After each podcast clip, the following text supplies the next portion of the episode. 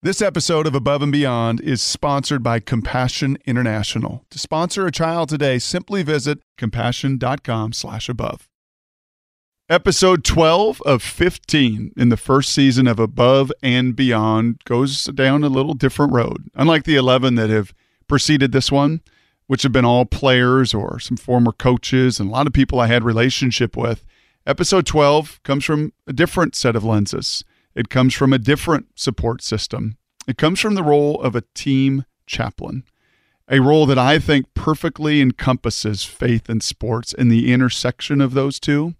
It comes from Nancy Cahill, who is the chaplain of the Storm, who I have actually known for decades through my wife when Nancy was the chaplain of the University of Washington women's basketball team, which Molly played for. And it comes from Tim Gaydos, who is in the room as well, the chaplain of the Mariners and the Sounders. It brings their perspective, a unique perspective, because that is the one role, and I've experienced in this in my life, in my professional life, it's the one role in the organization where they want nothing from the athlete. And that's very different. And I think in today's society where the players are so interconnected in so many ways, and social media has brought so many more people into their fold, to actually have someone who is there to support, who's there to love, and who is there to serve it's a pretty powerful resource. It was in my life from Mike Rohrback at the University of Washington and Karl Payne with the Seahawks, and then ultimately finishing up with Eric Simpson, the chaplain of the Colts, all played enormous roles in my walk. The number of tears I cried, the number of hugs that we shared, the impact they had on my life. And you'll hear over the next close to an hour the impact that they have had in the organizations they've been in and even the people around those organizations. You're going to hear how opposition turns into opportunity in some of the most beautiful ways.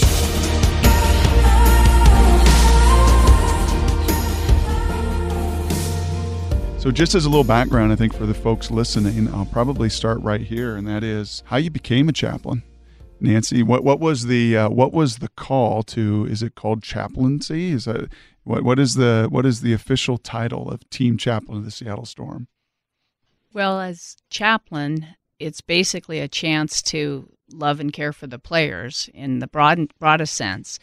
And uh, the WNBA, when it was founded, there were some people that suggested that they needed to do what the NBA does by allowing there to be a voluntary chaplain for their teams. Mm-hmm. So they decided, oh, well, we have to do what the NBA teams do, so we'll agree to that, still not knowing what that involved. Mm-hmm. And so we had a number of volunteers around the country that um, just prayed for influence in some of the front offices and, and explaining that, well, the NBA does chapel 60 minutes before each game. So we should do that same timeline and um, we'll allow both teams to be together. So there's efficiency with space, efficiency with just the home chaplain does chapel for both teams. Mm-hmm. And it's, of course, voluntary for, for the players that choose to come. And so it was that was sort of the the game plan for what happened. There have been some um, franchises where they they didn't make it very easy for the chaplains to find a room or to be able to meet, and we've had some great players throughout the league that have stepped up and said this is important to us and this needs to happen. And Nancy, you were an unbelievable swimmer, a record setter, an All American at Yale, I believe, back in the day. Did you know when your career was done and and you're an attorney as well. Did you know that this was a calling? Did you know I I feel like I want to work with women or athletes or in sports? Did you know that this was a real call on your life to do this? I didn't know how it would map out. Uh, I wished that there was something when I was in college at Yale. I wished there was some sort of uh, athletic ministry or a place for athletes to gather. I felt somewhat alone in that regard, but I did feel like I was at Yale for a reason. So I just knew that there would be ways that I could be an encouragement to uh, young athletes, you know, boys and girls or men and women. And so the chance to um, do some sports ministry happened when at the University of Washington, I heard that there were some uh, female athletes from a variety of sports in the spring that were trying to get together for fellowship. One track performer, one softball player, one basketball player, one swimmer, one golfer. I think mm-hmm. that was about the composition. and so someone asked me if I would come meet with them and just sort of share my story. And that was in about 1987. I felt this really could be a way I can have a positive impact on on uh, college athletes. And so I followed up with the basketball coach. I'd heard that she was a Christian, and I told her I enjoyed meeting with one of her players in that context. And she said, Well, I'd love to make it possible if you wanted to meet more formally um, with my with any players that are interested. So the next season sort of started a, a chapel program there and did that for 13 years before I began working with the Storm. And that's where you met my lovely wife, Mm-hmm. and you convinced her to marry me. Yes, Yes, I was, I was a much. huge impact on, on that decision. She didn't like you. No, so I had, oh, I know she didn't. we'll get to that story later. Thank you. Let me turn it over to the other man in the room here, who actually has a connection way back when to uh, to my in laws and, and my wife, Tim Gaydos, as well, uh, chaplain of both the Sounders and the Mariners. Not many of you out there, are there? Any dual uh, citizenship with multiple sports teams? I mean, you're a talented guy. you know, soccer players and professional baseball players, Tim. Yeah, I, I'm not aware of anyone. There, there might be, but I be nice to find a, a colleague who who's doing both. Likewise, how did you find yourself? You were in ministry. Uh, how did you find yourself led to to this incredible position? I mean, because the name of this podcast is the intersection of faith and sports. And isn't that really the title of a chaplain of a team? You are right there at the intersection of their sports career, and for those that are seeking it, a faith component as well. Uh, growing up, I athletics was my idol, my identity. That was I thought it was going to die for me and save me, you know. And I became a Jesus follower in college and was prepared to actually leave my my college basketball scholarship because I was I was so I mean just Jesus grabbed my heart and I actually went on a athletes in action tour down to South America and it was it was in that moment we would play some basketball teams down there. And you know halftime just like AIA does if you're familiar with them you know you share someone shares their testimony at halftime. And and I was a new believer in one of the games. They said hey would you would you be willing to share at halftime? I said man I've never done that before. I don't I, I don't think I want to. And and then they made me and uh, So this is while you're in college, this is why I'm in college yep and you'd been saved. You got I'd saved. gotten saved a year before sure. I'd never shared my my story, my faith journey, my testimony publicly at all. I was, you know, I was just hadn't been in that Well. English was a second language, right? So it was a good kind of safe landing it spot was for you right. Oh yeah, absolutely, because they're looking at you all confused, and then someone Yeah. interprets for you. And That's right. but it was that was a watershed Holy Spirit moment Mm. um, after that because you, you you see how God begins to to to use not just your story but um, how He's going to move in um, in people's lives. And and that whole trip um, I left there saying man if there, there there's there's really nothing else I can see doing than just telling people that they can have life and faith and freedom in Jesus Christ. And I was on the on the path I wanted to be a college basketball coach that was the path that I was on, and and all of a sudden that started to to take a detour, and and so it, it's really I, I've been really encouraged and, and grateful that it that the, the athletic component has now kind of come full circle because I've been in pastoral ministry, you know, for the last you know 19 years. And so in the last when when the Sounders opportunity came up 7 years ago, hmm to have that in a sense come full circle where that once was this this great idol for me and and to now be able to walk alongside guys who as we all do you know we have things in our life that that we love that are good things that we allow to become god things and Mhm. and to be able to walk with them and encourage them and that has been just a joy How did you ultimately land with both the Sounders and the Mariners? So I was pastoring a church in downtown Seattle, and one of the Sounders players was actually lived a couple blocks from us. He was part of our church community and then part of our community group that my wife and I hosted in our condo downtown, and we became close friends. Great guy.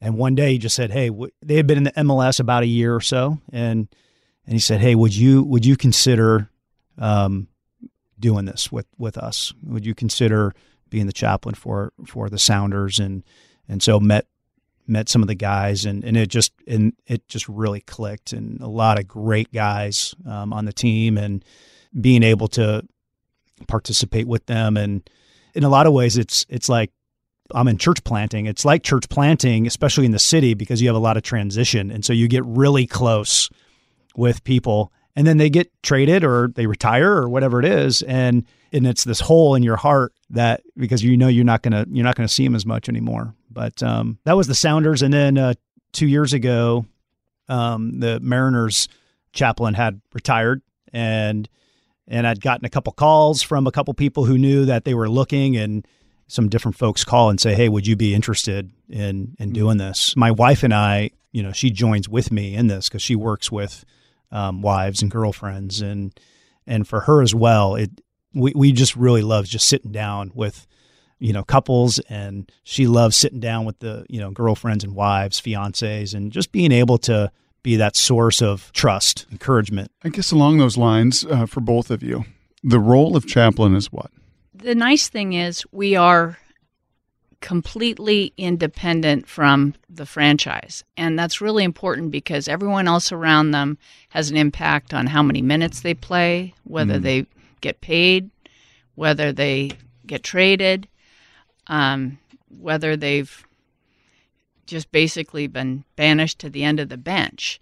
And so it it is nice for the players to know that um, their choice to have a relationship with me is their own choice, and and I'm not going to be rating them or grading them or paying them, or you know, it's complete confidential relationship, and that's really that's really special. And a lot of them don't have relationships like that in their life.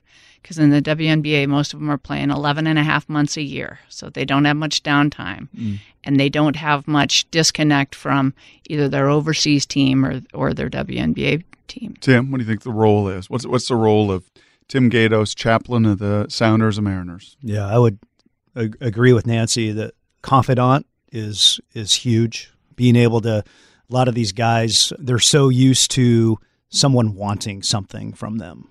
And to be in a place where it's there is a a, a trust relationship that it's not about getting something, but it, it's truly about that source of friendship and encouragement and and it and that I mean I, I see it as you're part pastor, you're part psychologist, you know, you're part counselor, you're part sociologist, you're I mean there's all these things that come together because they're going to really open up and and talk about exactly what Nancy's saying because they once you develop the trust relationship you are removed from the organization where you can have that sort of relationship. A lot of the guys they're not able to really be involved in a faith community in a church. And so you really you really are that kind of pastor, counselor, spiritual advisor, and all of it is is interconnected. And that's because of schedule, right? Schedule. I mean, they're just on the road, they're on the go. It's as you said, Nancy, 11 and a half months.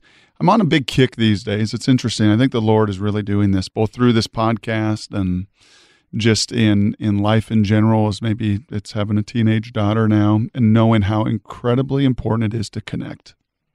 It's kind of my it's just the overriding theme right now, just to connect to connect with my radio audience, to connect with my radio co host, to connect with my teenage daughter, to connect with dear neighbors of ours that have lost their son, to connect through these podcasts with stories. I would think connection in the role that you're in as chaplain really, as you said, trust a number of times, but the ability to really connect. Uh, can you tell me, Nancy, through the years of doing this, how you've connected, how that connection in 2017 may be different than it was with Chris Gobrecht in 1987? I think the best thing that a chaplain does is not prejudge who will connect well with us because there are international players, there there are people with different ages in the league, different backgrounds, and what's amazed me is the times that I make a very tight connection with someone completely different than I do. And it's just so neat to see what the Lord will do with that. Um, I still am very close touch with a, a gal from overseas that hasn't been in the league for 12 or 13 years, and um, it's just a it's just a really neat relationship on trust and our backgrounds. She grew up in poverty, and so it, it's just really uh, it's a privilege. I keep touch with a lot of my former college players and my former Storm players. Many of them are parents, and so they'll ask some parenting advice sometimes, and it's just been great. Different connecting today with today's athlete than it was with the golfer, diver, gymnast, women's basketball player in 1987? Well, some things, and maybe this is where Tim was getting at it, it an athlete through and through, that has been um, a consistent over the years, just amazing connection. I think having been a Division One athlete, even though I was a swimmer, not a basketball player, gives me a great deal of credibility, even being old enough to be the mom of these players. And I think there is that sisterhood that goes with having uh, been in the trenches and in an intense sport and being very focused and caring about what you do.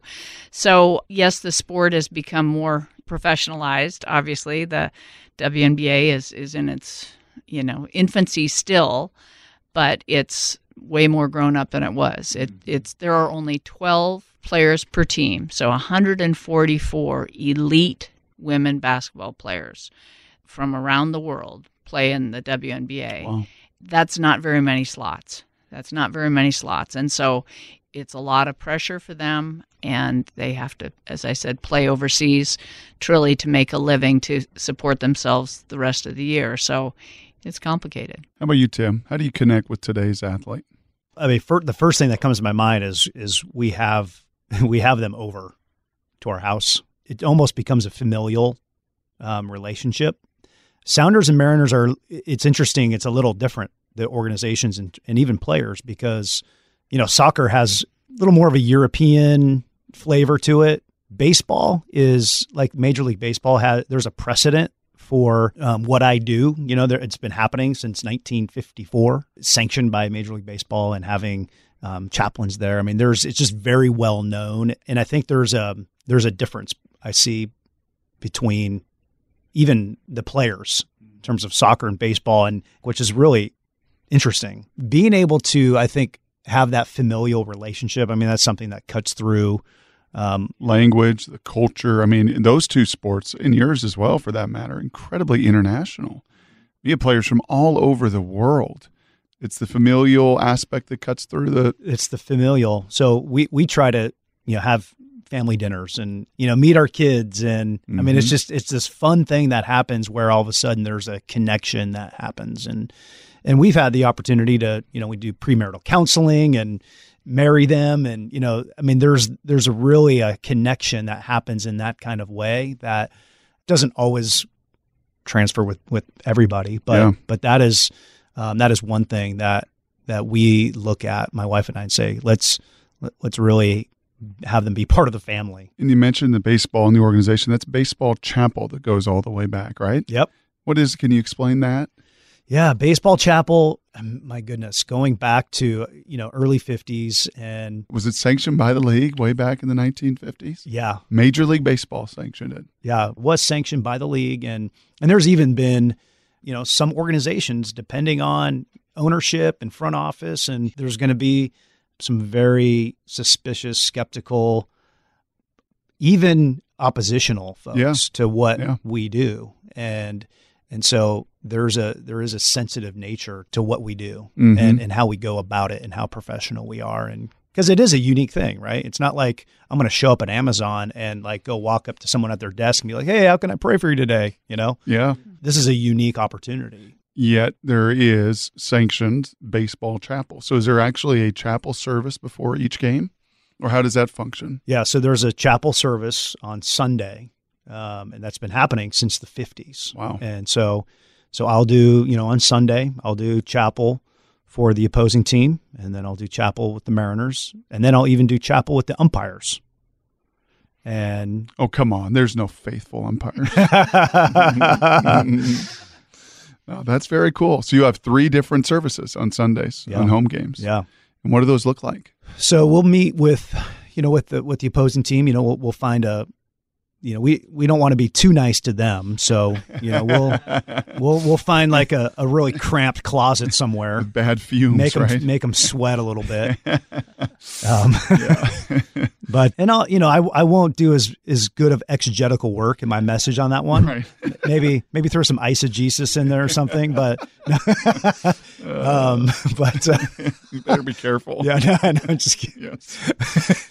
But you'll have you'll have service for all three groups. huh? Yep, I'll do a service, and then you know with the Mariners we do it, um, you know, right there next to the clubhouse, and it it's open. They'll they'll put the message up on the board, and and we'll have honestly we'll have a, a pretty we'll have a great turnout. Huh. You know, I mean it's a it's really encouraging to see you know people from all walks of life, Yeah. um, all backgrounds, languages. You know, Mhm. we'll have we'll even get an interpreter out there to to do some Spanish Yeah. interpretation, and Yeah, and it's cool. It's a really it's a really beautiful thing. I'll i'll i'll teach for you know 15 20 minutes and and i'll even have um, different guys share parts of their story and testimony and and it's a it's a really you know encouraging time. And for the Sounders, like? You know sounders home games you know baseball players they get to the you know they're at the ballpark like all the time and they get there real early and soccer's a little different. You know they don't get there you know as as early you know they're not taking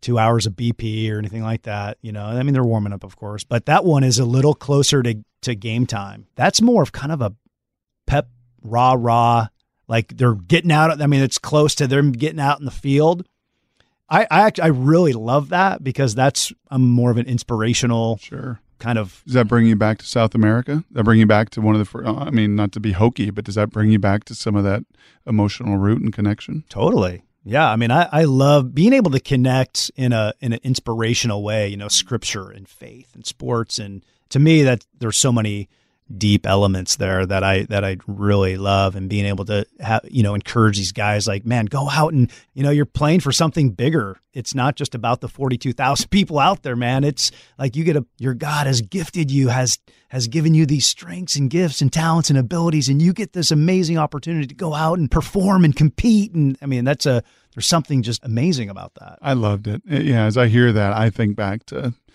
Eric Simpson and Mike Rohrback and Chuck and Barb Snyder and just the different folks that so impacted our lives. And you're right. I mean, it's just an amazing. I mean, it's it's sports, the intersection of faith and sports, man. Things that we are so passionate about.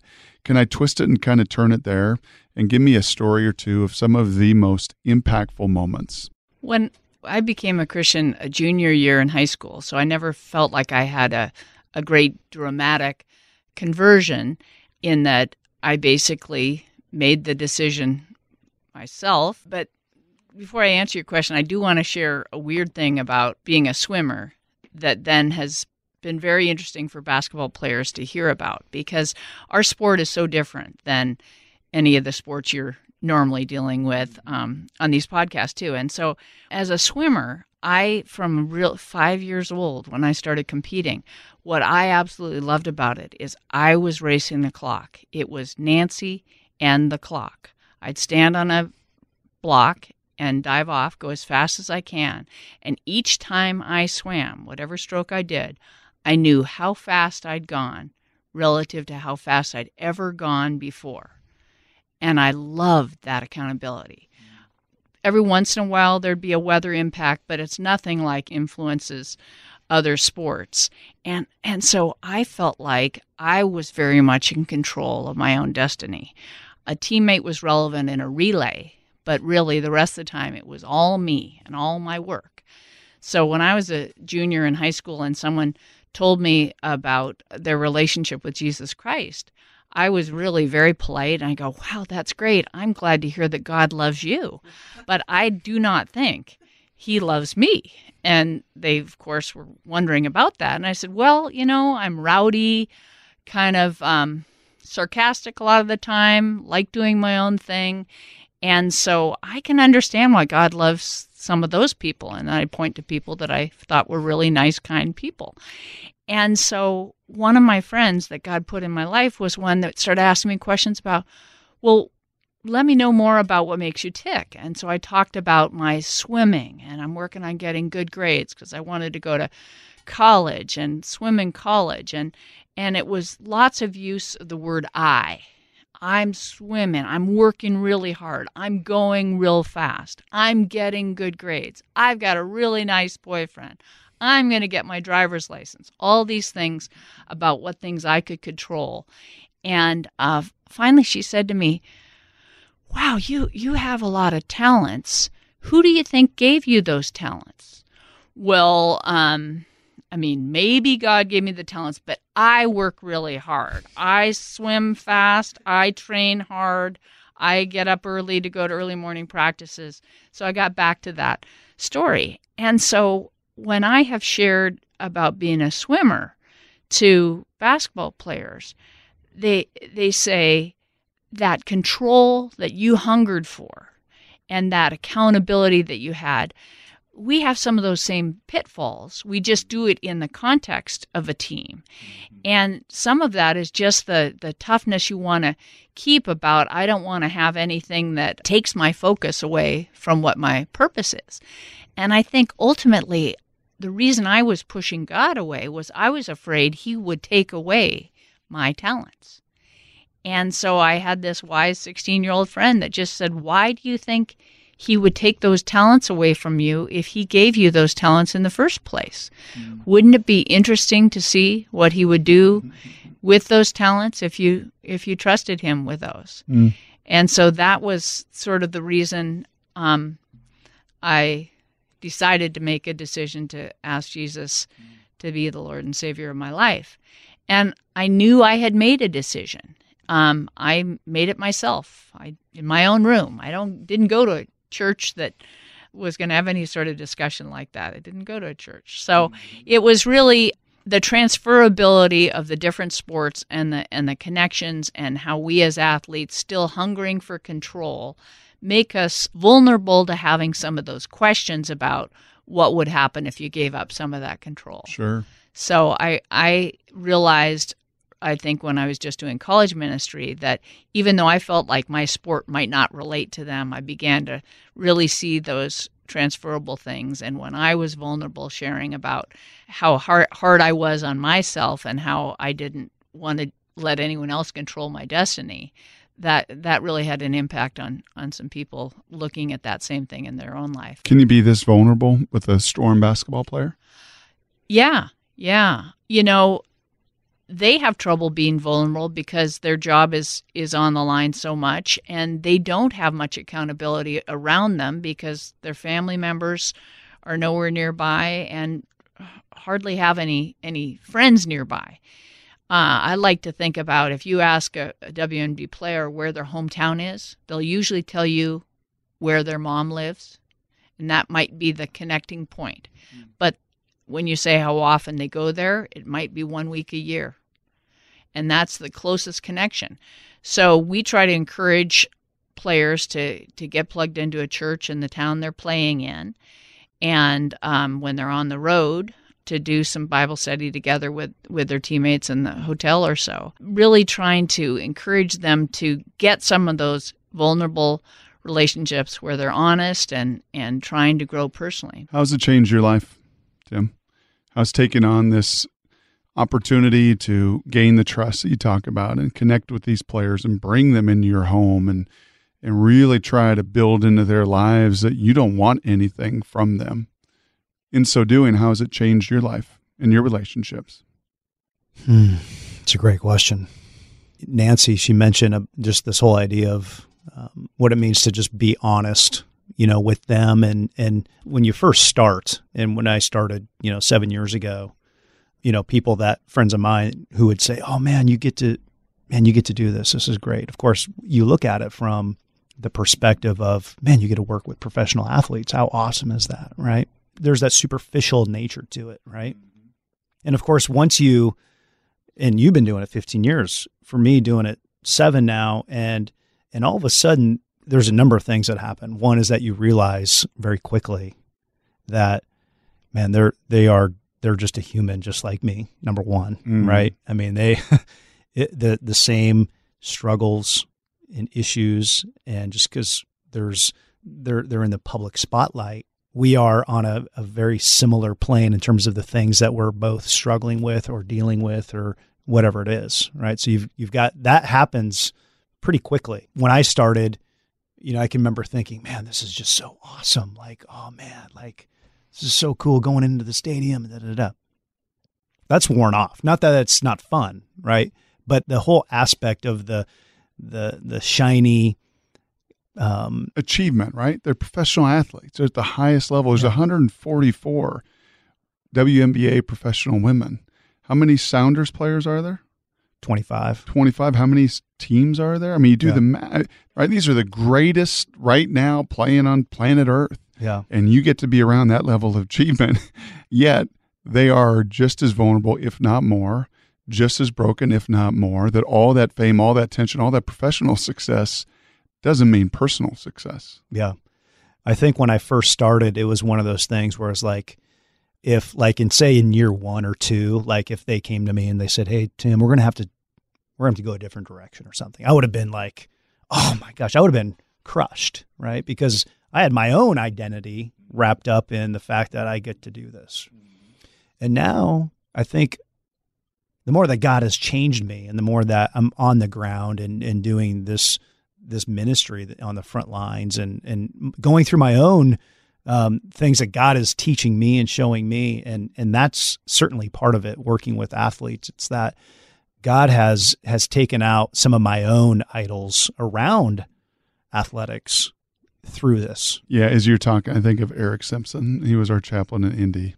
Just epitomized so much of that. He was just so genuine, so incredibly humble, wanted no part of it, and because of that, we had upwards of 20 guys. I mean, non-believers like monday to thursday just not not walking but on friday wanted to be there wanted to be a part of it wanted to be around because that guy's got that guy's a genuine article right he's a genuine article i'd love to transition in two kind of last ways here number one for those that don't have any faith right of the 144 i don't know how many of them have would check any box and say they're faithful or out of the 12 per team nancy year to year or 25 per team on the Sounders and, and Mariners, how many of them have faith? Uh, what's your role with them? Don't want any part of it? Maybe don't even want you around. Well, over the years, the key thing is to if you're trying to love and care for everybody on the team, that may mean for the people that aren't coming to chapel that you're doing something tangible, like a big fruit basket delivered to the locker room, or or make some cards and notes for them, and and you know be a hometown for them when they're you know a, a, rookie having the first birthday away from home or things like that. And so there's been a chance to um, get some touch points with with the players that aren't coming to chapel in, in that way.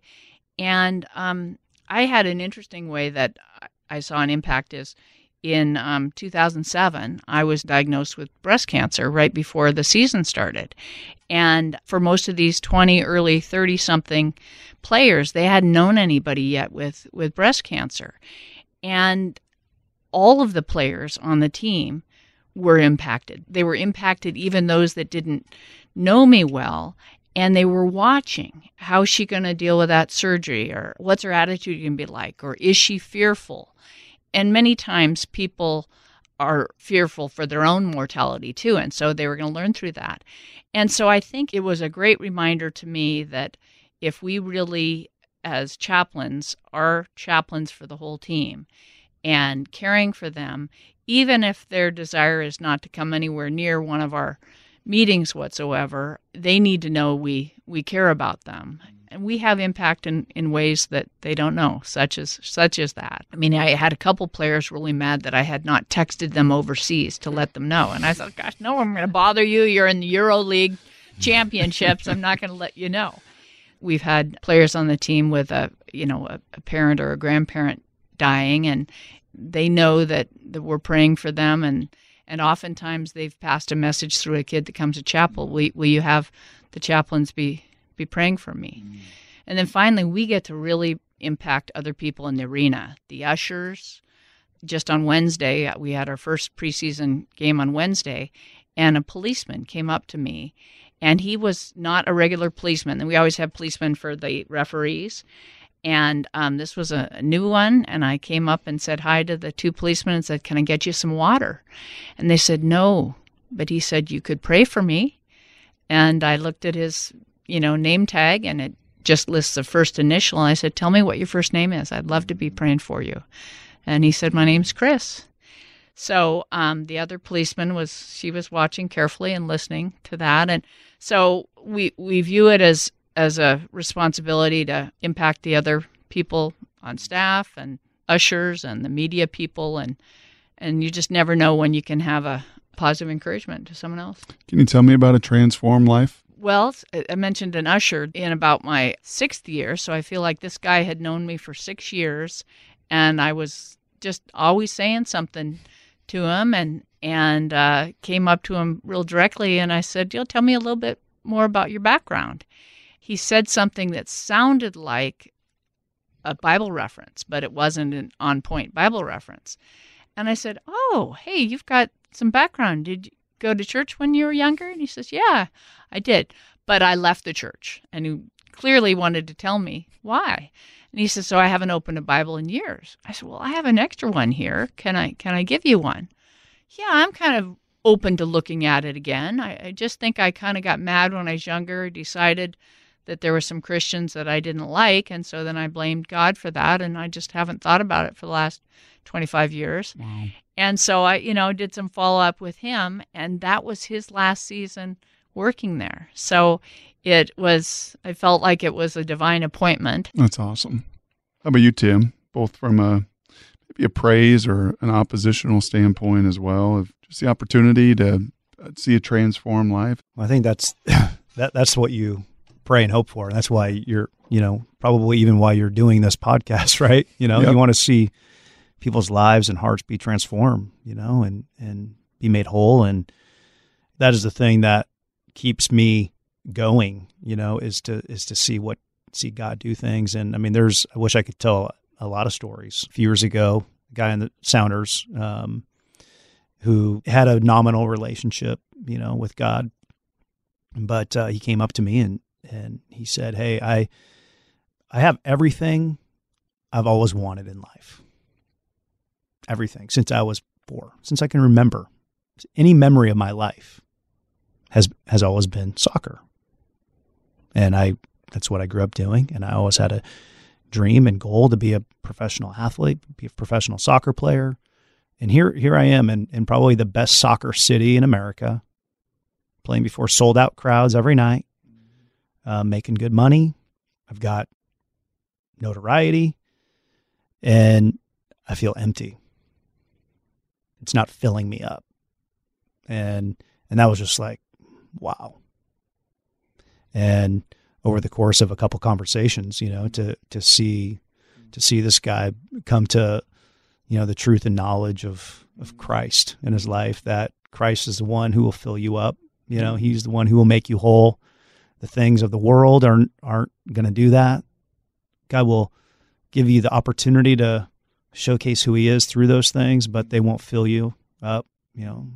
To see that guy then even take steps towards understanding and one thing that I that I tell some of our more, you know, mature guys, you know, just this idea of stewardship. Stewardship. Like you man, you you've been given an opportunity and it's much bigger than you can imagine you know? I mean it we're talking kingdom of god. Like we're talking like an opportunity. How are you going to steward this opportunity? And and to see to see this guy be able to take those steps to say you know what? I want to i want to share my faith. I want, I actually want to be get vocal you know about it. I want to encourage guys and i want to share that. And that can be a huge step. I mean that's a huge thing to to get vocal and to begin to have those conversations. And so that that I mean, I just get the I, I get fired up just just thinking about it and just seeing those kind of things that God is doing. I mean, it's it's it's pretty awesome. Yeah, I, uh, with with some administrators from an, another team that I think they basically were showing that the chapel was a waste of time and this creates a, a time frame for the players practicing you know it compresses the time in the hour before the game and and wouldn't it be nice just to you know eliminate this?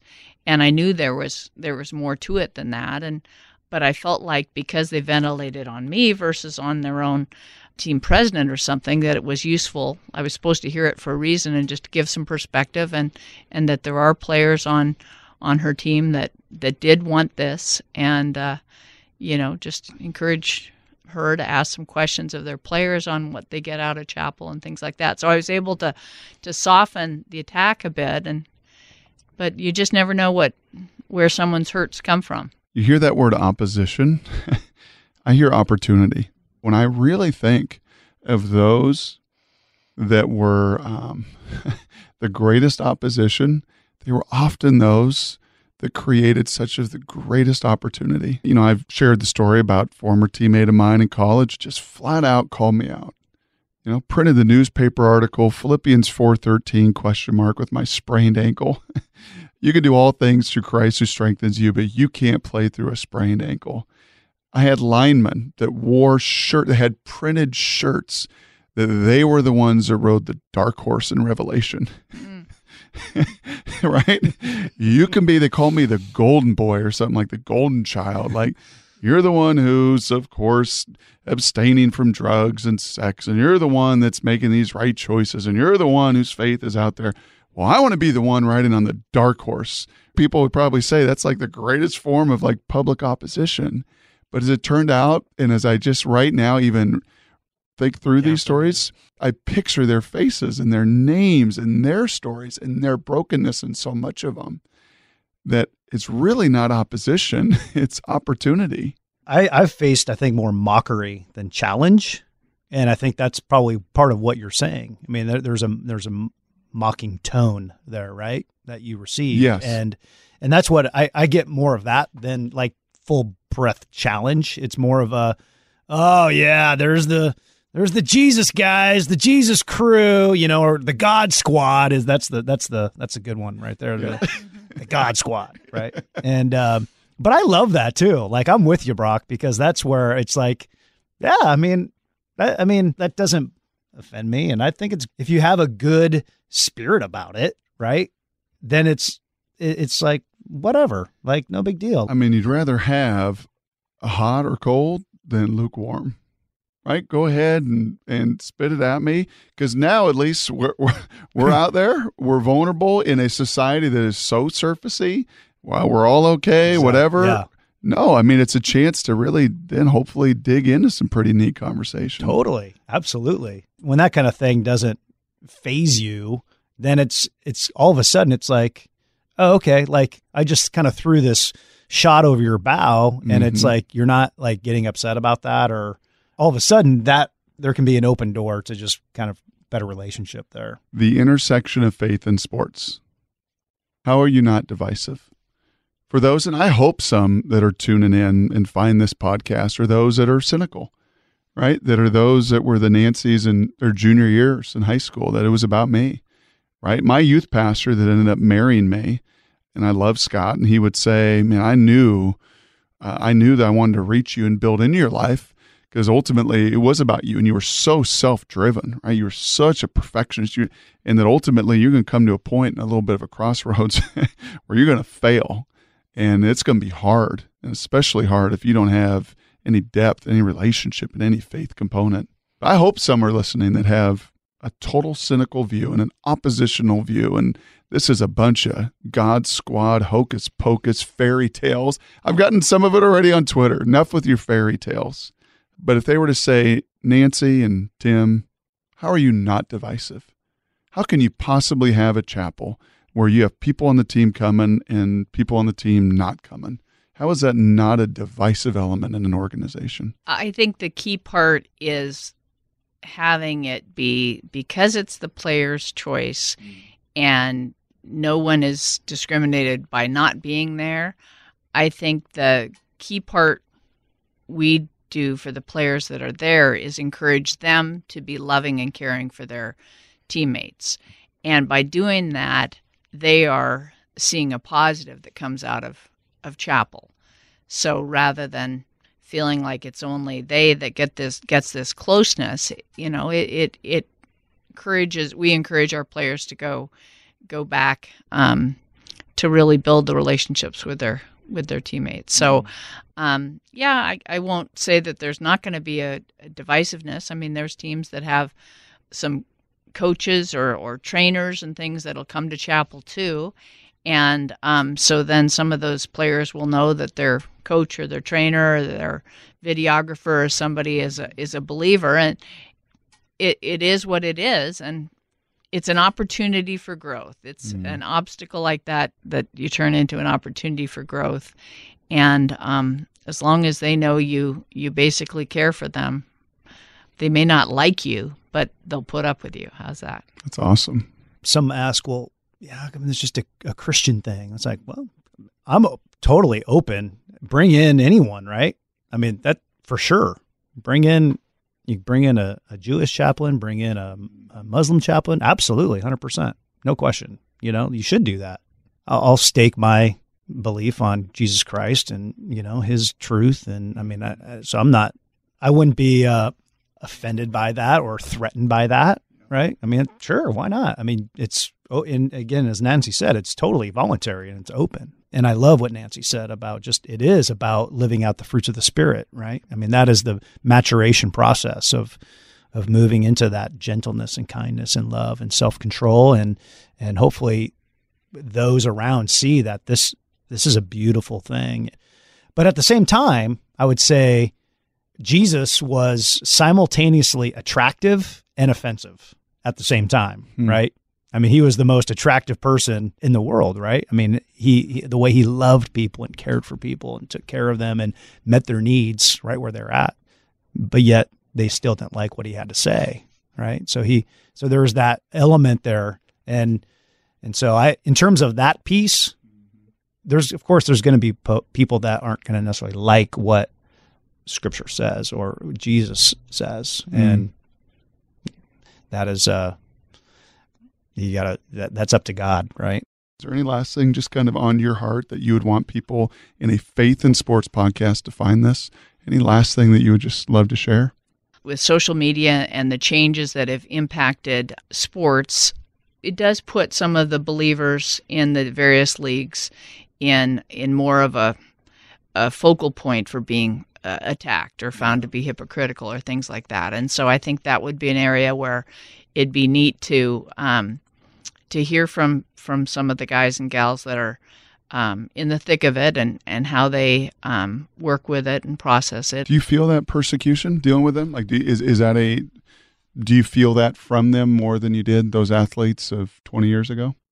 Yeah, there there are some some players that that do say they really do feel very watched by teammates or fans and what choices they're making and and uh, I mean it's a good it's a good sense of responsibility too that hopefully they will be worthy of the relationship they have with Christ to to share His love and and share share Christ's values in in how they act and treat other people.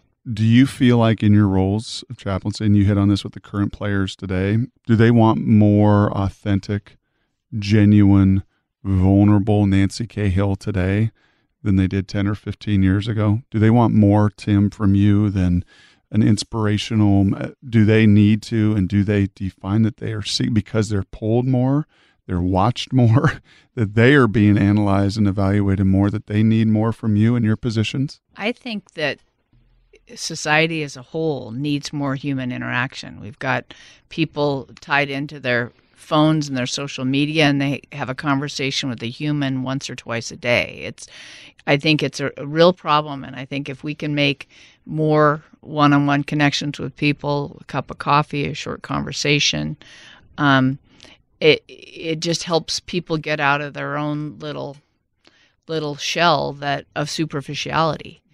And so it is fun when I see times where I'll have a player seek, seek me out and say, What can I be praying for you about? And it's just a reminder that, okay, that's, that's a player that's getting out of their own shell and looking to see how they can be lifting others up in prayer. And, and so that, that gives me encouragement. And, and it just reminds all of us that we need to do those human touch points more often, like you were saying, Brock, with your neighbors and, you know, in your community and your kids' schools and things like that. We just need to just have those touch points.